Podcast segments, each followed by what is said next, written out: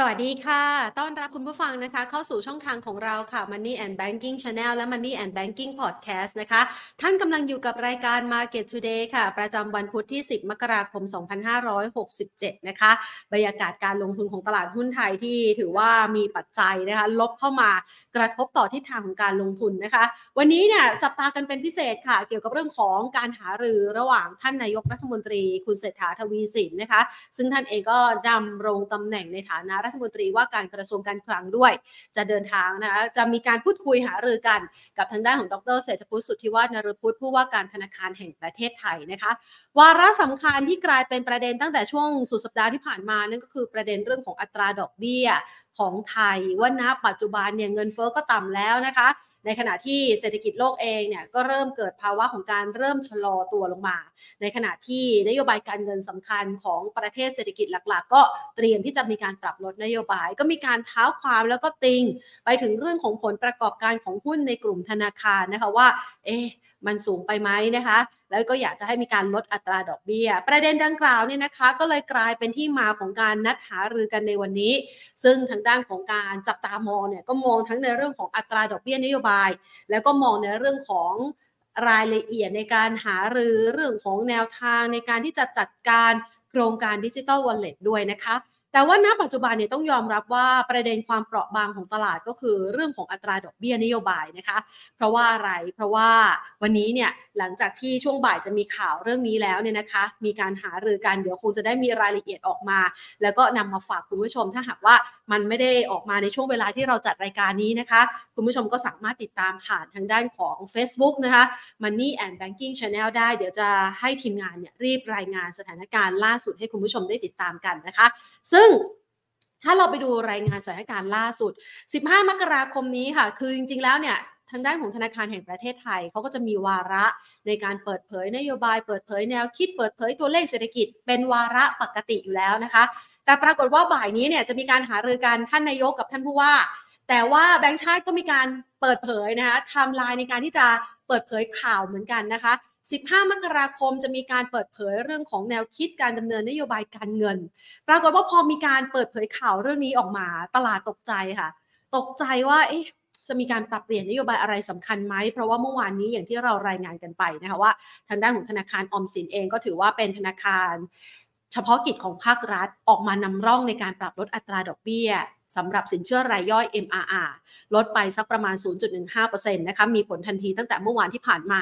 มาวันนี้เนี่ยพอมีการถแถลงข่าวในเรื่องนี้นะคะ ก็เลยทำให้ตลาดเงินเนี่ยมีภาพนะคะของความสั่นไหวบุบวาบเลย อ่อนค่าลงทันที เมื่อเช้านี้เนี่ยสักประมาณ 34 บาท 93 นะคะ ล่าสุดก็มายืนอยู่สักประมาณ 35 บาท 20 สตางค์โดยประมาณนะคะ ซึ่งประเด็นดังกล่าวนี้เนี่ยมันก็เลยสร้างความวิตกกังวลนะคะว่าจะมีการปรับเปลี่ยนนโยบายสำคัญไหม แต่ว่าทางด้านของผู้บริหารหารในฝากฝั่งของธนาคารแห่งประเทศไทยเองยืนยันว่า เป็นการถแถลงข่าวตามปกตินะคะแล้วก็เปิดเผยการดำเนินนโยบายต่างๆ ตามปกติแล้วค่ะ อย่าเพิ่งตกอกตกใจอะไรไปนะคะ ซึ่งเรื่องนี้ไปผูกพ่วงกับทางด้านของสถาบันการเงินต่างประเทศ มีการปรับลดประมาณการนะคะ หรือว่าดาวเกรด หุ้นในกลุ่มธนาคารของบ้านเราด้วย เช้าวันนี้เราก็เลยแรงเห็นแรงเทขายหุ้นในกลุ่มธนาคารออกมาค่อนข้างหนาตานะคะ แล้วมันก็ไหลไปที่หุ้นในกลุ่มของโรงพยาบาล เดี๋ยวเรามาพูดคุยกับทางด้านนักวิเคราะห์กันนะคะ ว่าสัญญาณดังกล่าวนี้เนี่ยมันเป็นสัญญาณปกติไหมเราต้องกังวลใจหรือเปล่านะคะ นักวิเคราะห์จะประเมินสถานการณ์อย่างไร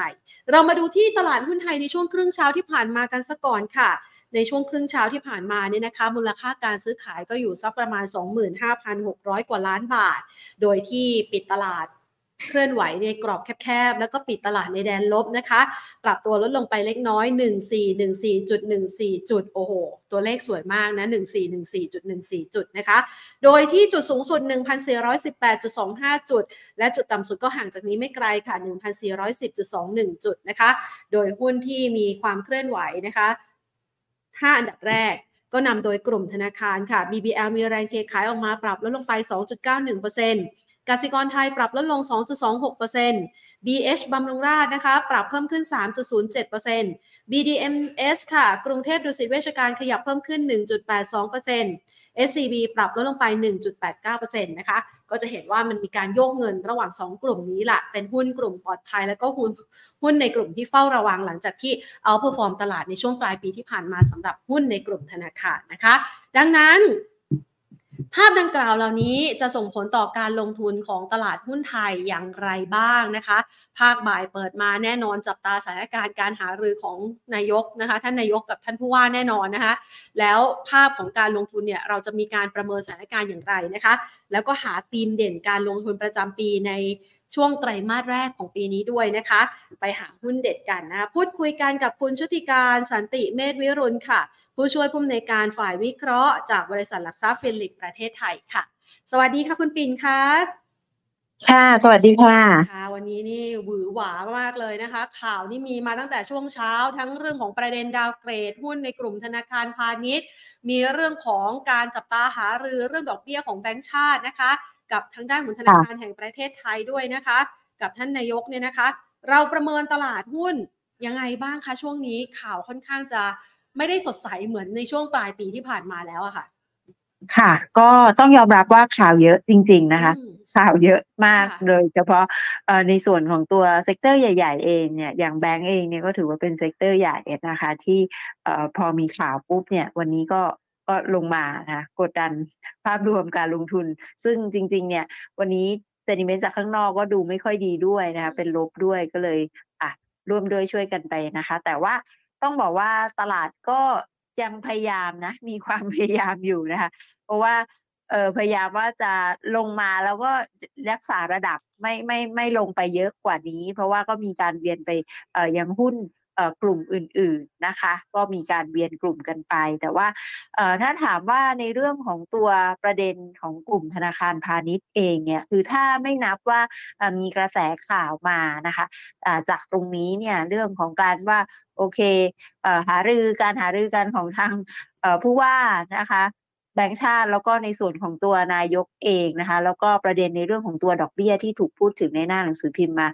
ในช่วงก่อนนี้ในหน้าสื่อต่างๆนะคะ เราก็ยังมองว่าจริง ๆ กลุ่มแบงก์เนี่ยสำหรับตัวไตรมาสแรกเองเนี่ยเราก็ยังถือว่าเป็น หุ้นที่เป็นกลุ่มที่น่าสนใจอยู่นะคะแล้วก็เป็นท็อปพิกสำหรับทางฟิลิปด้วยเหมือนกันนะคะเพราะว่าจริงๆก็ยังมองว่าในเรื่องของอการเติบโตของสินเชื่อนะคะที่มีแนวโน้มที่จะฟื้นตัวดีขึ้นนะคะจากในเรื่องของภาพการฟื้นตัวทางเศรษฐกิจนะคะแล้วก็ในเรื่องของอตัวดอกเบี้ยนะคะที่จะยังคงอยู่ในระดับสูงมานะคะจากปลายปีที่แล้วเนี่ย ยังส่งผลให้ในเรื่องของตัวรายได้ที่เป็นดอกเบี้ยเนี่ยยังค่อนข้างโอเคอยู่นะคะในเรื่องของตัวผลประกอบการของกลุ่มแบงก์เองที่จะทยอยประกาศออกมานะคะสำหรับอรอบนี้เนี่ยก็ยังมีหลายตัวที่ทำผลงานได้ค่อนข้างดีนะคะ ฉะนั้นเนี่ยอันนี้ในเรื่องของตัว sentiment ที่เข้ามาเนี่ยเราก็คงจะต้อง ตามดูกันต่อละกันใช้เข้าใช้ว่าแบบนี้นะคะ ก็คือถ้าเอ่อยังไม่ได้เห็นสัญญาณที่ชัดเจนในเรื่องของการที่จะปรับเปลี่ยนนโยบายจริงจังนะคะ เราก็ยังมองว่าเอ่อในช่วงของครึ่งปีแรกเองเนี่ยตัวเอ่อธนาคารพาณิชย์เองเนี่ยก็ยังถือว่าเป็นกลุ่มที่ยังมีความน่าสนใจนะคะ ในแง่ของตัวพื้นฐาน แต่ว่าต้องยอมรับว่า ความผันผวนจากเซนิเมนต์ตรงนี้เนี่ยมันก็อาจจะเอ่อมีแรงกระเพื่อมเข้ามาทำให้เอ่อเกิดความผันผวนในส่วนของราคาหุ้นค่อนข้างแรงเหมือนกันนะคะ ก็ยังไงตามดูแล้วกัน แต่ว่าตอนนี้เนี่ยก็ยังเชื่อว่าทางแบงก์ชาติน่าจะยังยืนยันในเรื่องของการเอ่อคงนโยบายในส่วนของตัวดอกเบี้ยนโยบายที่ระดับนี้ 2.5%นะคะตามบริบทของเออภาพเศรษฐกิจ ตอนนี้นะคะ แล้วก็อาจจะยังมีความกังวลในเรื่องของตัวหนี้ครัวเรือนอยู่ค่อนข้างเยอะว่ามีโอกาสจะพุ่งขึ้นมา ถ้าเห็นการปรับลดในส่วนของตัวดอกเบี้ยเอง หรือว่าในแง่ของตัวส่วนต่างอัตราดอกเบี้ย ระหว่างอของเรากับในฝั่งสหรัฐเนี่ยก็ยังไม่ได้เป็นอะไรที่จะทำให้เราต้องรีบลดดอกเบี้ยนะคะ เพราะว่าในเรื่องของตัวเอ่อ real policy rate เนี่ยก็ยังถือว่าแคบมากๆจริงๆเนี่ยถ้า เอาในเรื่องของตัวดอกเบี้ยลบในส่วนของตัวเงินเฟ้อไปเนี่ยถือว่าอยู่ระดับใกล้ๆกันมากนะคะระหว่างของเราเองกับในส่วนของฝั่งสหรัฐนะคะ คราวนี้เดี๋ยวคงต้องมาดูกันว่าเป็นยังไงบ้างแต่ถ้ารู้สึกว่าค่อนข้างกังวลหรือว่ากลัวจาก ในเรื่องของความผันผวนของราคาเนี่ยเราก็มองว่าก็รอจังหวะกันอีกทีหนึ่งก็ได้เหมือนกันสำหรับในส่วนของตัวกลุ่มธนาคารพาณิชย์นะคะ รอดูแรงกระเพื่อมตรงนี้คือถ้าสมมุติว่าเริ่มซึมซับไปค่อนข้างเยอะเราไม่ได้เห็นสัญญาณการเปลี่ยนแปลงอะไร ก็มีความเป็นไปได้ที่จะเห็นการรีบาวกลับขึ้นมาเหมือนกันนะคะค่ะค่ะ ก็จังหวะนี้อาจจะกลายเป็นอีกจังหวะหนึ่งสำหรับใครหลาย ๆ คนที่หา โอกาสในการเข้าหุ้นกลุ่มธนาคารที่ปรับตัวโดดเด่นก่อนหน้านี้นะคะ จริงๆแล้วเนี่ยถ้าเรามองกำไรในไตรมาสที่ 4 หรือว่าตลอดทั้งปี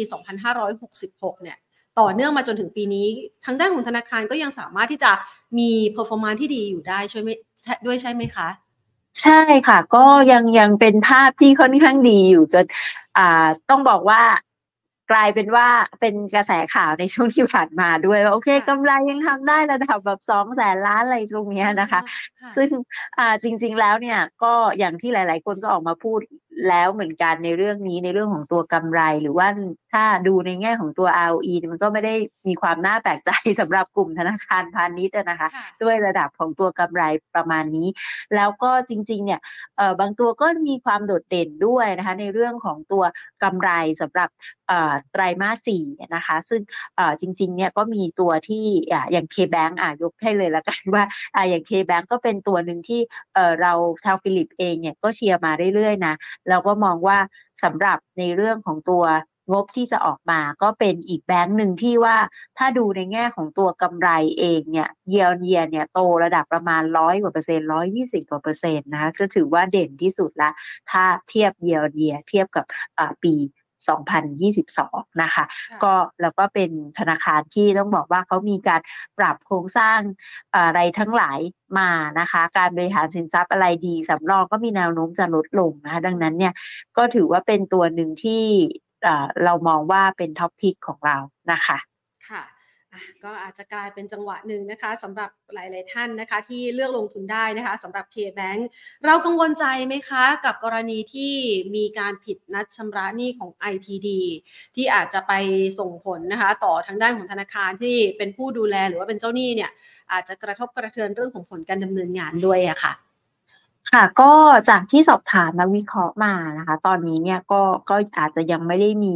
เอ่อเรียกได้ว่าความชัดเจนนะในในในเรื่องของตัวเอ่อวงเงินหรืออะไรตรงนี้นะคะ ที่เป็นลักษณะของตัวเจ้าหนี้แต่ถามว่าในเชิงเซนติเมนต์เนี่ยก็อาจจะมีเข้ามาบ้างแหละนะคะ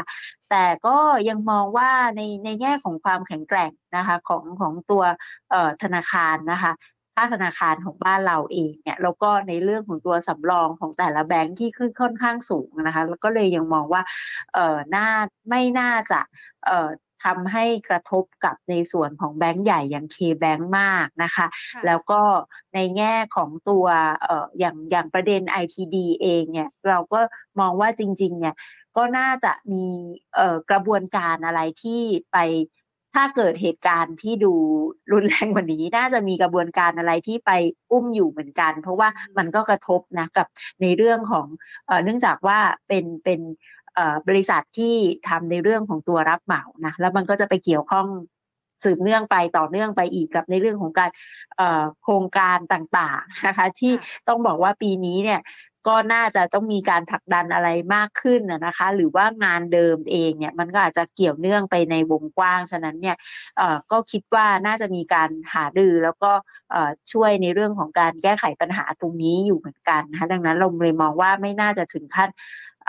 ล้มไปหรืออะไรตรงนี้แล้วก็ไปกระทบในส่วนของตัวแบงก์รุนแรงนะคะค่ะ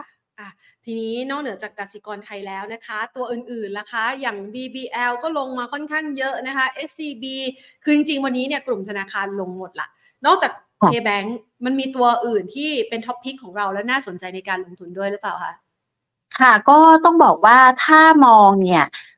ในส่วนของแบงก์เองเนี่ย K-Bank เราให้มาอันดับหนึ่งเนาะอืมส่วนตัวอื่นๆถามว่าแบงก์ใหญ่เนี่ยเราก็ยังเชื่อมั่นในในในเรื่องของตัวความแข็งแกร่งนะคะแล้วก็เอ่อแนวโน้มที่จะอาจจะยังเห็นการเติบโตของสินเชื่อกลับมาถึงแม้ว่าปีที่แล้วเนี่ยโดยเฉลี่ยเองเนี่ยเอ่อก็อาจจะมีภาพไม่ได้สดใสเท่าไหร่ในเรื่องของสินเชื่อติดลบอยู่อ่า ประมาณนิดหน่อยอะนะคะศูนย์ประมาณ 0.6%อะไรประมาณเนี้ยนะคะค่ะเอ่อจากตัวเลขล่าสุดยังไม่ครบปีอะนะคะ แต่คราวนี้เนี่ยเอ่อในแง่ของอีกหุ้นหนึ่งที่เรามองว่าก็น่าสนใจอะนะคะ ในเรื่องของเอ่อนอกจากเอ่อภาพของตัวดอกเบี้ยเองที่อาจจะยังไม่ได้ลดเร็วๆนี้หรอกนะคะ หรือไม่ได้ลดสำหรับปีนี้ของเราอะนะคะอ่าแต่เรามองในเรื่องของตัวดีเวเดนนะคะ ก็มีความน่าสนใจนะคะ ในส่วนของตัว ทิสโก้นะคะทิสโก้ก็เป็นอ่าอีกตัวหนึ่งนะคะที่ต้องบอกว่าคนอื่นเนี่ยสินเชื่อปีที่แล้วไม่ดีนะคะ แต่ทิสโก้เนี่ยโตเด่นสุดนะคะค่ะกลับมาเป็นคนที่เอ่อขยายตัวได้ค่อนข้างดีนะคะในแง่ของตัวสินเชื่อนะคะเป็นบวกแล้วก็เอ่อหมายถึงว่า นับตั้งแต่เดือนมกราถึงข้อมูลล่าสุดอะนะประมาณพฤศจิกานะคะ แล้วนอกจากนี้เนี่ยปันผลก็เด่นด้วยนะคะสำหรับในส่วนของทิสโก้อย่างที่ทราบอยู่แล้วว่าปันผลของเขาดีแล้วก็เขากลับมา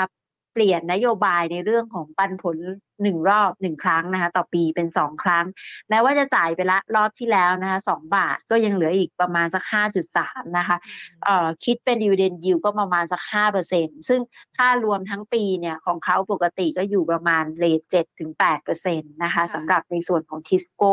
ฉะนั้นก็เป็นอีกตัวหนึ่งที่มีความน่าสนใจรับในเรื่องของตัวเอ่อ dividend นะคะที่จะประกาศรอบ ถัดไปเนี่ยแหละนะคะ แล้วก็เห็นว่าราคาก็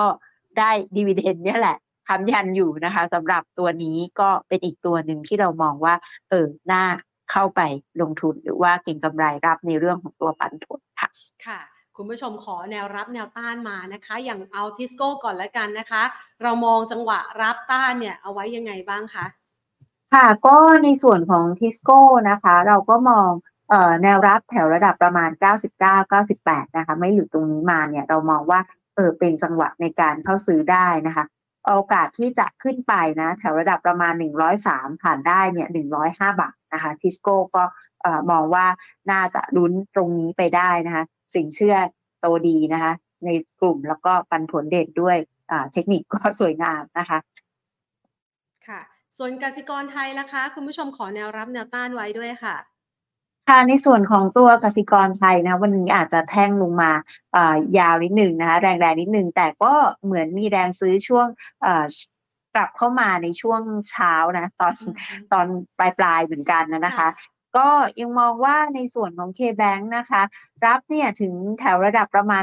128 นะคะ ไม่หลุดระดับประมาณ 126 บาทโลเดิมนะ ยังยังคิดว่าก็มีโอกาสที่จะเห็นการยกกลับขึ้นไปนะคะ 132.5 134 บาทนะคะ ก็ยังมองว่าเป็นเอ่อถ้าไม่นับกระแสข่าวเนี่ย ตรงนี้ก็ยังมีความโดดเด่นแล้วก็เป็นท็อปพิกนะคะที่น่าสนใจค่ะ จากกลุ่มธนาคารนะคะ วันนี้จากเงินกลุ่มธนาคารที่ขายขายออกมา มันก็มีการจับตาว่าเอ๊ะไหลไปในกลุ่มโรงพยาบาลหรือเปล่านะคะ เพราะว่าเป็นหุ้นกลุ่มปลอดภัย เรามองหุ้นในกลุ่มโรงพยาบาลที่วันนี้มีแรงซื้อเข้าไปหนาตาอยู่พอสมควรเนี่ยยังไงบ้างคะค่ะก็ในส่วนส่วนของตัวกลุ่มโรงพยาบาลนะคะ ก็อาจจะมองในส่วนของตัว โรงพยาบาลที่มีรายได้จากในส่วนของตัวผู้ป่วยต่างชาตินะคะ เพราะว่าเอ่อหลังจากผ่านพ้นช่วงไฮซีซั o นเนาะในส่วนของไตรมาสสามมานะคะเอ่อหลาย ๆ ตัวก็ทำผลงานได้ดีนะตามเอ่อฤดูกาลนะคะไตรมาสสี่เนี่ยอาจจะไม่ได้เป็นไฮซีซั o นของโรงพยาบาล แต่ว่าโรงพยาบาลที่เอ่อมีสัดส่วนของตัวผู้ป่วยต่างชาติเนี่ยเราก็มองว่าโอเค น่าจะ ยังมีภาพที่ค่อนข้างเอ่อน่าสนใจอยู่เหมือนกันนะคะ ต่อเนื่องมาในไตรมาสสี่นะคะอ่าไม่ว่าจะเป็นในส่วนของตัวบำรุงราษฎร์ BH นะคะ หรือว่า BDMs เอง แล้วก็ราคาก่อนหน้านี้เนี่ยเอ่อที่พักตัวลงมาค่อนข้างเยอะนะคะ จะเห็นได้ว่าเอ่อมีแรงซื้อกลับเข้ามาเหมือนกันนะคะเอ่อแล้วก็ภาพเนี่ยในเรื่องของตัวเอ่อ medical tourism อะไรตรงนี้เนี่ยเราก็มองว่ายังเห็นภาพของการ เติบโตได้ต่อมีในแง่ของตัวศักยภาพที่จะเติบโตนะคะ เราเลยมองว่าในส่วนของโรงพยาบาลเองเนี่ยซึ่งก็ถือว่าเป็นดีเฟนซีฟด้วย เพราะว่าเบต้าต่ำกว่าตลาดนะคะต่ำกว่าหนึ่งเนี่ยก็อาจจะเป็นช่วงที่หลบภัยกันมานะคะ แล้วก็ราคาเนี่ยไม่แพงนะคะในเชิง valuation ก็อาจจะเก็งกำไรตามไปได้นะคะ ในช่วงนี้แล้วก็ลุ้นงบนะคะ ก่อนที่งบจะออกแต่ก็ ถือว่ายังมีเวลาอีกเยอะเหมือนกันนะกว่างบจะออกสำหรับกลุ่มตัวโรงพยาบาลนะคะ ก็ถ้าให้ดูในส่วนของตัว BS หรือว่า BDMs เองเนี่ยเราก็มองว่าอย่าง BS เนี่ยราคาเนี่ยที่ปรับตัวขึ้นมานะคะ ก็สัญญาณก็ค่อนข้างดีจากเครื่องมือทางเทคนิคนะคะ ในเรื่องของตัวโวลุ่มเนี่ยก็มีเข้ามาสนับสนุนนะคะ ก็ลุ้นไปปิดแกะนะคะ ผ่านระดับประมาณ 243 ได้เนี่ยก็ลุ้นไปปิดแกะแถวระดับประมาณสัก 248 บาทนะคะ ในส่วนของตัว BS ก็สั้นๆเนี่ยยังลุ้นหน้าลุ้นยกขึ้นไปต่อได้เหมือนกันนะรับก็แถวระดับประมาณสัก 230 นะคะ โลของวันนี้นะคะ ค่ะค่ะจากหุ้นในกลุ่มโรงพยาบาลนะคะ เรามาดูภาพรวมของตลาดหุ้นไทยกันบ้างดีกว่าค่ะ สำหรับภาพรวมการลงทุนของตลาดหุ้นไทยเนี่ยนะคะ จังหวะของการร้อยต่อในช่วงข้ามปีที่ผ่านมาก็คือปลายเดือนธันวาคมมาจนถึงต้นมกราคม เราคาดหวังกันนะคะ เกี่ยวกับเรื่องของอัตราผลตอบแทนพันธบัตรรัฐบาลสหรัฐที่ชะลอตัวลงกับอัตราดอกเบี้ยนโยบายที่กำลังจะลดลงในปีนี้เนี่ยนะคะ ปรากฏว่าตอนนี้เนี่ยบอลยิวมันกลับมาเร่งตัวแล้วมันส่งผลกระทบต่อทิศทางการลงทุนในตลาดหุ้นไทยด้วยหรือเปล่าคะ ค่ะก็ต้องยอมรับว่าคือในส่วนของตัวภาพของตัวบอลยูเองนะคะ ถ้าไปดูความสัมพันธ์เนี่ยคือบอลยูในฝั่งสหรัฐเองกับของเราเองเนี่ยก็ปกติก็ไปในทิศทางเดียวกันนะคะก็ถ้าดูคือถ้าเอามาพลอตกราฟเนี่ยก็เส้นไปในเกือบจะใกล้ๆทับๆกันเลยนะคะตรงนี้เองเนี่ยก็ต้องยอมรับว่าพอเวลาที่บอลยูขึ้นมาแบบนี้นะคะก็ มันก็เป็นลบกับในส่วนของตัวดัชนีตลาดหุ้นเนาะฝั่งสหรัฐเนี่ยปรับลงนะคะ ของเราก็เหมือนจะโดนเซนิเมนต์ตรงเนี้ยลงตามไปด้วยนะคะ ดังนั้นเนี่ยในเชิงเซนิเมนต์ส่วนหนึ่งนะคะ แล้วก็ต้องบอกว่าการที่เป็นภาพแบบนี้เนี่ยมันก็สะท้อนในเรื่องของตัวมุมมองที่มีต่อ ทิศทางดอกเบี้ยเนาะว่าเออตกลงเนี่ยฝั่งสหรัฐที่คาดการณ์กันว่าจะลดหรือว่าในเรื่องของตัวการประชุมของตัวเฟดเอง รอบล่าสุดนะคะการประชุมดอกเบี้ยเนี่ยเอ่อส่งสัญญาณว่าลดเนี่ยแต่จะลดช้าหรือเร็วเนี่ยเริ่มไม่มั่นใจกันละว่าเอ๊ะมีนาเนี่ยจะลดจริงหรือเปล่านะคะเอ่อเปอร์เซ็นต์ของการที่จะปรับลดแต่ดอกเบี้ยเริ่มลดลงนะคะ อาจจะคงหรือเปล่านะคะคราวนี้มันก็ ทำให้ความเรียกได้ว่าความไม่มั่นใจนะคะ ต่อต่อแนวโน้มนโยบายทางการเงินเนี่ย มันก็ทำให้เกิดความระมัดระวังในการที่จะเข้าลงทุนหรือว่ามีแรงขายทำกำไร หลังจากที่ซื้อมาในช่วงก่อนหน้านี้ เราก็อาจจะได้เซนิเมนต์ตรงนี้ไปด้วย รวมถึงในเรื่องของตัวทิศทางนะคะของตัวโฟล์เองหรือว่าในเรื่องของค่าเงินบาทเองที่ตอนนี้เนี่ยดูเหมือนว่ากลับมา อ่อนค่านะคะเพราะว่าในเชิงเปรียบเทียบเองเนี่ยกับ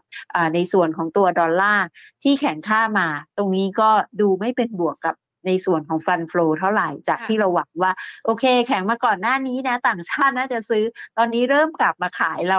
อีกแล้วเหมือนกันนะคะ พอดูตั้งแต่ต้นปีมาอะทำไมยอดสะสมเป็นใครแล้วประมาณสามพันกว่าล้านอีกแล้วนะคะ ก็ทำให้เกิด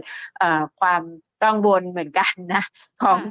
นักลงทุนตอนนี้เอ๊จะเล่นหุ้นอะไรดีนะคะค่ะค่ะก็ทำให้เป็นภาพหนึ่งที่ทำให้ตลาดหุ้นไทยล่นถอยลงมานะคะ มันยังมีปัจจัยอื่นๆอีกไหมคะ ที่กลายเป็นปัจจัยลดทอนตลาดหุ้นไทยในช่วงจังหวะเวลานี้ค่ะ ค่ะก็ต้องบอกว่าคือถ้าถามในแง่ของตัวปัจจัยในภาพระยะกลางระยะยาวเนี่ยเราเราก็มองว่าเออในเรื่องของตัวบริบทของตัว ประเทศเราเนี่ย ภาพเศรษฐกิจจริง ๆ เรายังหวังในเชิงว่าโอเค น่าจะมีการฟื้นตัวได้นะหรือว่าในช่วงนี้เองเนี่ยในเรื่องของตัวเซนิเมนต์เราก็ยังหวังว่าโอเคด้วยมาตรการอะไรทั้งหลายนะคะหรือว่าในในแง่ของภาพของการจับจ่ายใช้สอยท่องเที่ยวเนี่ยยังเป็นแรงหนุนอยู่แต่คราวนี้เนี่ยพอในเชิง sentiment มากกว่าว่าโอเคพอมีแรงกระเพื่อมมาจากข่าวอะไรทั้งหลายจากความหวังอย่างเช่น เอ่อเรื่องของตัวดิจิตอลวอลเล็ตที่อาจจะยังไม่ได้มีความชัดเจนชัดๆนะคะ คือมีกระแสข่าวออกมาเรื่อยๆ โอเคกฤษฎีกาส่งกลับมาแล้วนะคะ หรือกระแสข่าวมาว่าโอเคไม่ได้ตอบอะไรออกมาชัดๆ ว่าทำได้หรือทำไม่ได้อะไรอย่างเงี้ยเอ่อตกลงว่าเราจะจะได้จริงๆไหมได้จริง ๆ หรืออะไรเงี้ย มันก็อาจจะทำให้เอ่อมีแรงขายทำกำไร หุ้นที่เกี่ยวข้องออกมา หุ้นที่เป็น spending หรือก็เกี่ยวเนื่องอะไรออกมาด้วย หรือว่าในแง่ของตัวภาพท่องเที่ยวเองที่เราค่อนข้างคาดหวังนะคะว่าโมเมนตัมที่ดีมาจากไตรมาสสี่เองนะคะว่าโอเค ไตรมาสหนึ่งเองก็ยังถือว่าเป็น high season อยู่นะคะตอนนี้พอมีข่าวออกมาเรื่องอย่างล่าสุดเนี่ยมีเรื่องของตัวเด็กช่างตีกันอะไรอย่างเงี้ยนะคะ ที่ มาบุญครอง MBK เนี้ยก็เป็นกระแสข่าวที่ดูเหมือน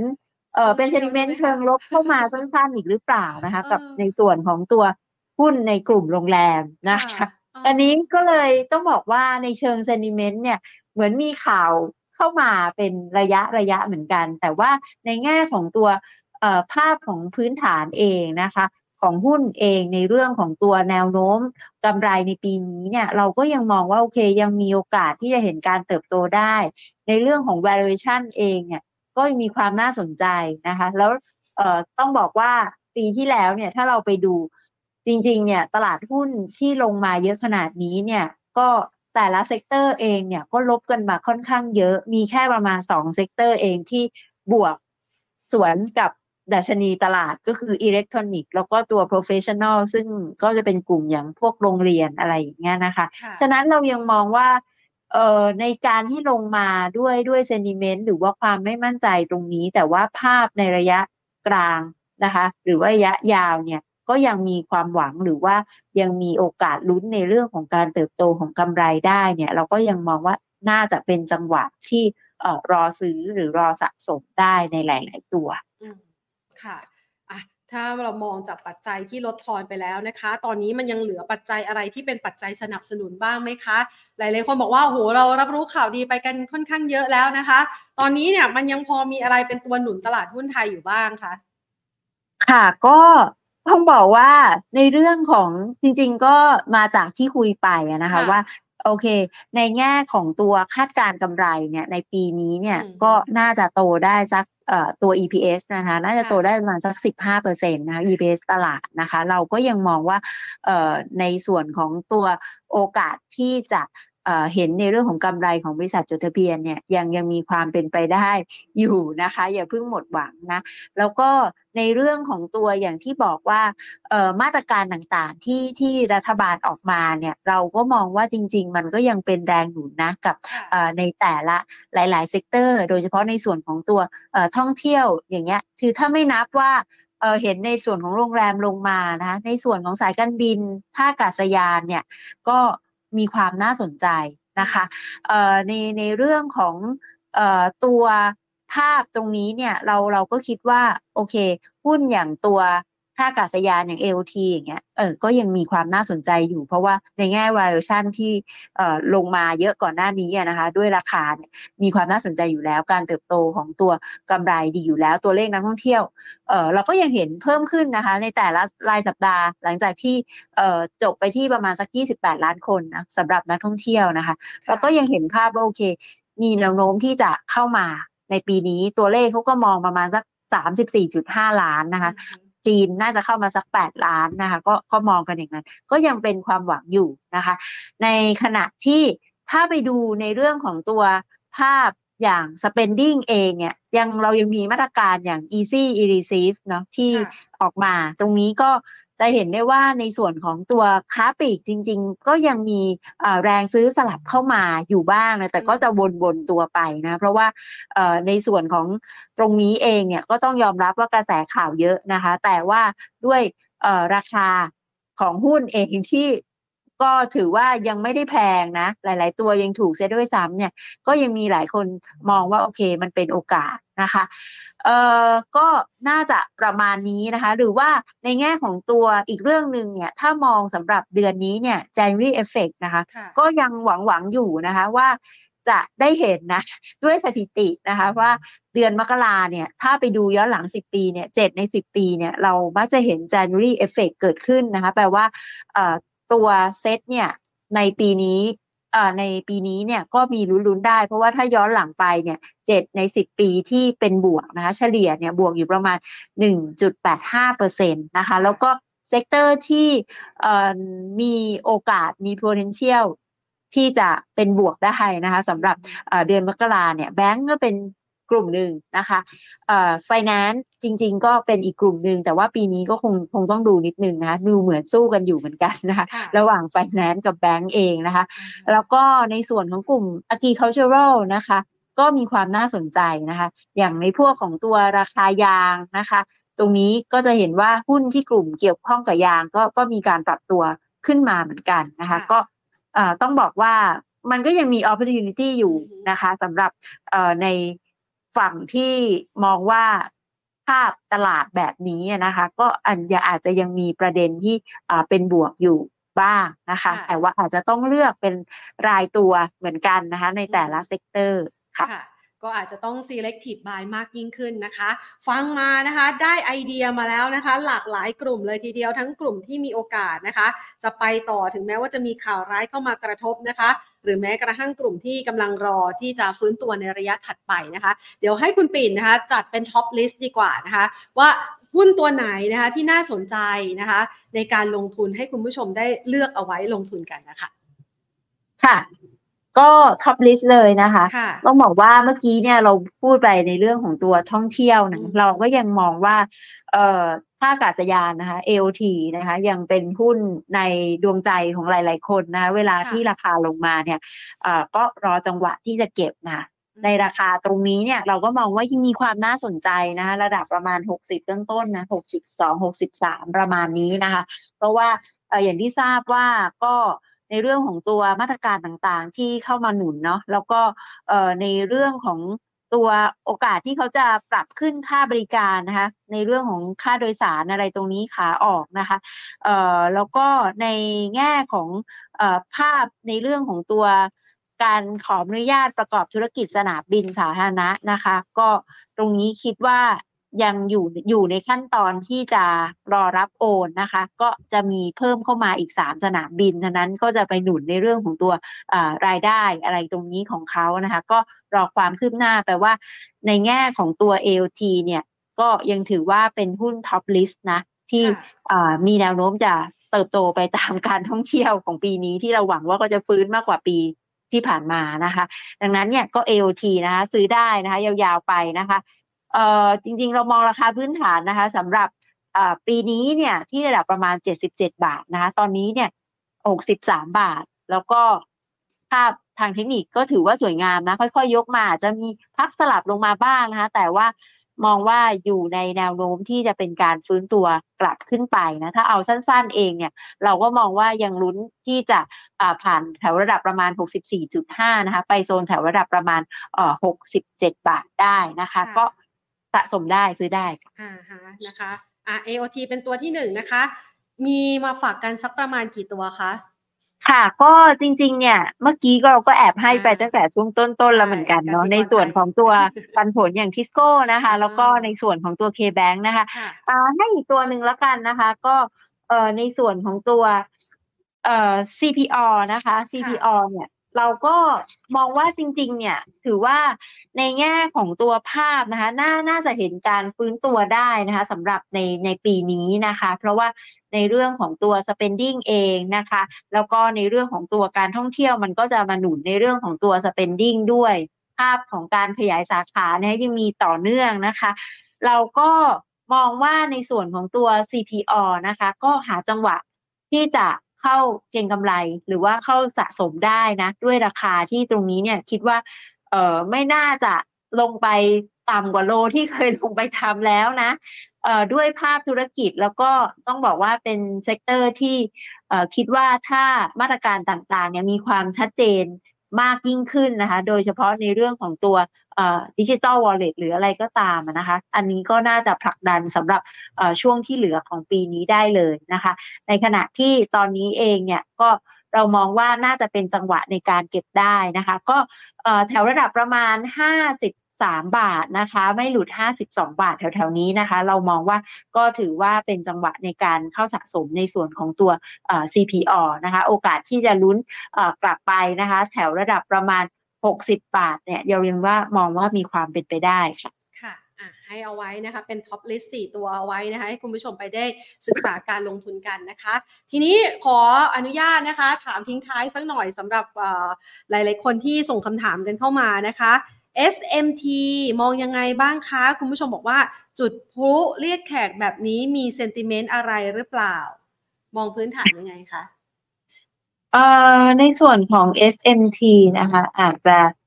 ยังไม่ได้มีประเด็นอะไรตื่นเต้นมั้งแต่ว่าเออเรามองว่าตรงนี้เนี่ยคืออาจจะต้องตอบไปในเชิงเทคนิคเนาะเพราะว่าถ้าเป็นแบบนี้เนี่ยเราก็มองว่าในเรื่องของโวลุ่มที่เข้ามานะคะ พร้อมกับแท่งเทียนที่ยกมาแบบนี้เนี่ยก็น่าสนใจ น่าลุ้นอยู่เหมือนกันนะคะสำหรับภาพตรงนี้เพราะว่าเอ่อในเรื่องของตัว SMT เองเนี่ยในในแง่ของตัวกลุ่มเองเนี่ยคือวันนี้อาจจะเป็นลักษณะของการเวียนเวียนกลุ่มมาหรือเปล่านะคะเราก็ได้อันนี้ส่งไปนะคะ แต่ว่าในแง่ของพื้นฐานเนี่ยยังไม่ทราบจริง ๆ ว่าว่ามีอะไรนะตอนนี้มองว่าถ้าดูสั้นๆอาจจะลุ้นได้นะ อาจจะลุ้นได้เอ่อถ้าเขาเบรกขึ้นมานะคะ ในส่วนของตัวโซนแนวต้านเนาะแถวระดับประมาณสัก 4.05 4.1 แถวๆนี้นะคะ ก็อาจจะลุ้นไปต่อนะแถวระดับประมาณ 4.25 ถึง 4.5 นะคะ ถ้ายกขึ้นมาได้ต่อเนื่องพร้อมกับโวลุ่มแบบนี้ เพราะว่าเครื่องมือเนี่ยเหมือนจะส่งสัญญาณอยู่เหมือนกันนะคะว่ากำลังจะเป็นรอบของการฟื้นกลับขึ้นไปนะคะ ด้วยเครื่องมือทางเทคนิคนะคะ เพราะว่าดูมีลุ้นในหลาย ๆ เครื่องมือกันค่ะ งั้นทิ้งท้ายอีกคำถามหนึ่งนะคะสำหรับทิศทางของราคาทองคำกันบ้างค่ะ หลังจากที่ปรับตัวได้ค่อนข้างสดใสนะในช่วงที่ผ่านมามาจังหวะนี้เนี่ยเจอบอลยิวเข้าไป ราคาก็เริ่มล่นถอยลงมานะคะ เราประเมินแนวโน้มของราคาทองคำเอาไว้ยังไงบ้างคะช่วงนี้ ค่ะ ในส่วนของตัวราคาทองคำนะคะ ก็ต้องบอกว่าตรงนี้เนี่ยยังเห็นภาพนะคะว่าด้วยความที่มีประเด็น รายวันเหมือนกันนะคะสำหรับในส่วนของตัวทองคำว่าเออความไม่มั่นใจกับทิศทางในเรื่องของการปรับลดอัตราดอกเบี้ยเนี่ยว่าจะเกิดขึ้นเมื่อไหร่นะคะ ตรงนี้ก็อาจจะทำให้ราคาทองคำมีการพักตัวนะแล้วก็เป็นลักษณะของแกว่งออกข้างนะคะแต่ถามว่าในเรื่องของแนวโน้มหลักเองเนี่ยเขาก็ยังอยู่ในทางหลักที่เป็นแนวโน้มหลักที่เป็นขาขึ้นอยู่นะคะ ตรงนี้เลยมองว่า ถ้าเรามองในส่วนของตัวราคาทองคำเนี่ยยังยืนโซนประมาณ 2015-2020 ได้เนี่ยก็อาจจะเป็นจังหวะที่นักลงทุนเนี่ยจะรอรับอีกครั้งหนึ่งนะคะ เพื่อลุ้นเด้งไป 2040 ถึง 2050 นะคะ สิ่งที่อาจจะตามดูกันต่อก็คือในเรื่องของตัวเลขเงินเฟ้อนะคะของสหรัฐนะคะ ทั้งในฝั่งของผู้บริโภคนะคะ อย่าง CPI ดัชนีราคาผู้บริโภค หรือว่าดัชนีราคาผู้ผลิต PPI นะคะว่า จะออกมาในทิศทางไหนนะคะเพราะว่าคือถ้าทิศทางออกมาในลักษณะที่ชะลอลงก็อาจจะเป็นอีกประเด็นหนึ่งที่หนุนให้ทองคำเนี่ยดีกลับขึ้นไป เพราะว่าถ้าเเงินเฟ้อชะลอเนี่ยก็มีโอกาสที่จะเห็นในเรื่องของมุมมองที่มีต่อทิศทางดอกเบี้ย ในเชิงที่ปรับลดลง แต่ว่าถ้าเงินเฟ้อขึ้นมาเนี่ยอาจจะกังวลว่า เอ้ย ถ้าเป็นแบบนี้เฟดจะไม่ได้เร่งในเรื่องของการปรับลดดอกเบี้ยหรือเปล่า เพราะว่าต้องควบคุมในเรื่องของตัวเงินเฟ้อให้อยู่ในระดับที่เป็นไปตามเป้าหมายนะคะ ก็อาจจะไม่ได้เร่งรีบตรงนี้ต้องรอดูต่อนะคะ คราวนี้ในส่วนของทองคำเนี่ยก็มองว่าจากประเด็นเรื่องของตัวดอกเบี้ยเองนะคะ ในเรื่องของตัว ความไม่สงบในตะวันออกกลางหรืออะไรก็ตามเนี่ย มันก็อาจจะเป็นอีกปัจจัยหนึ่งที่ยังหนุนอยู่นะคะ รวมถึงในเรื่องของตัวดีมานที่น่าจะมีเข้ามาส่วนหนึ่งจากฝั่งเอเชีย โดยเฉพาะในส่วนของจีนนะคะ ก่อนที่จะเข้าตรุษจีนนะคะ ซึ่งค่ะก็จะเป็นช่วงประมาณอืมอ่าต้นเดือนกุมภานะคะค่ะตรงนี้ก็อาจจะเป็นปัจจัยที่ยังสนับสนุนภาพนะคะ ในเรื่องของตัวทองคำทำให้จะเห็นว่าการพักก็พัก จำกัดนะคะค่ะเป็นลักษณะแกว่งออกข้างมากกว่านะคะ แล้วก็รอในเรื่องของความคืบหน้าใหม่ ๆ ที่จะเข้ามานะคะ ดังนั้นอย่างที่บอกว่าเอ่ออาจจะเป็นจังหวะในการที่จะเข้าเก็งกำไรในช่วงที่ย่อลงมาค่ะอืมค่ะเรามองกรอบเอาไว้ให้กับคุณผู้ชมหน่อยสิคะ จังหวะย่อกรอบการซื้อขายเราประเมินเอาไว้เท่าไหร่คะ ค่ะ ก็โซนแถวระดับประมาณ 2,020 นะคะ 2,020 ถึง 2,015 ไม่หลุดลงไปเนี่ยเอ่อเรามองว่าน่าจะเป็นจังหวะในการจะเอ่อเก็งกำไรนะคะอืมกลับขึ้นไป 2,040 2,050สำหรับสั้นๆนะคะ ถ้าผ่านได้เนี่ยเอ่อ2,065 อันนั้นค่อยลุ้นต่อนะคะ ก็เป็นลักษณะของการ trading ก่อนนะคะสำหรับสั้นๆ หรือใครที่จะสะสมก็โซนนี้นะคะ ค่ะอะ ให้ไว้นะคะสำหรับคุณผู้ชมนะคะ มองทั้งในตลาดหุ้นไทยนะคะ แล้วก็มองไปในตลาด future ด้วยนะคะ อย่างราคาทองคำนะคะ วันนี้ขอขอบคุณคุณปิ่นมากนะคะ มาให้ท็อปพิกสำหรับการลงทุนประจำไตรมาสที่ 1 กันนะคะ แล้วก็เป็นตัวหุ้นที่เชื่อว่าเป็นขวัญใจของใครหลาย ๆ คนจะได้หาจังหวะในการเข้าหุ้นกันนะคะ พร้อมกับทิศทางของราคาทองคำด้วย ขอบคุณมากนะคะ สวัสดีขอบคุณค่ะ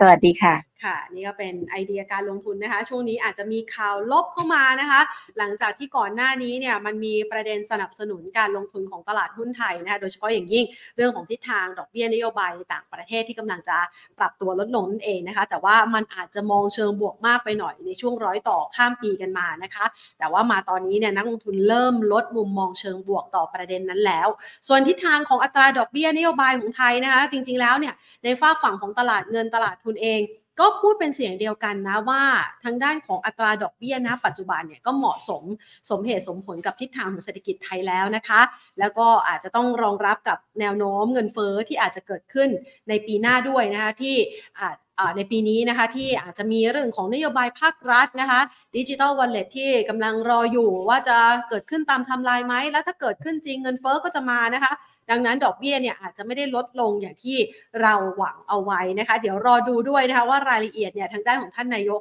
จะออกมานะคะให้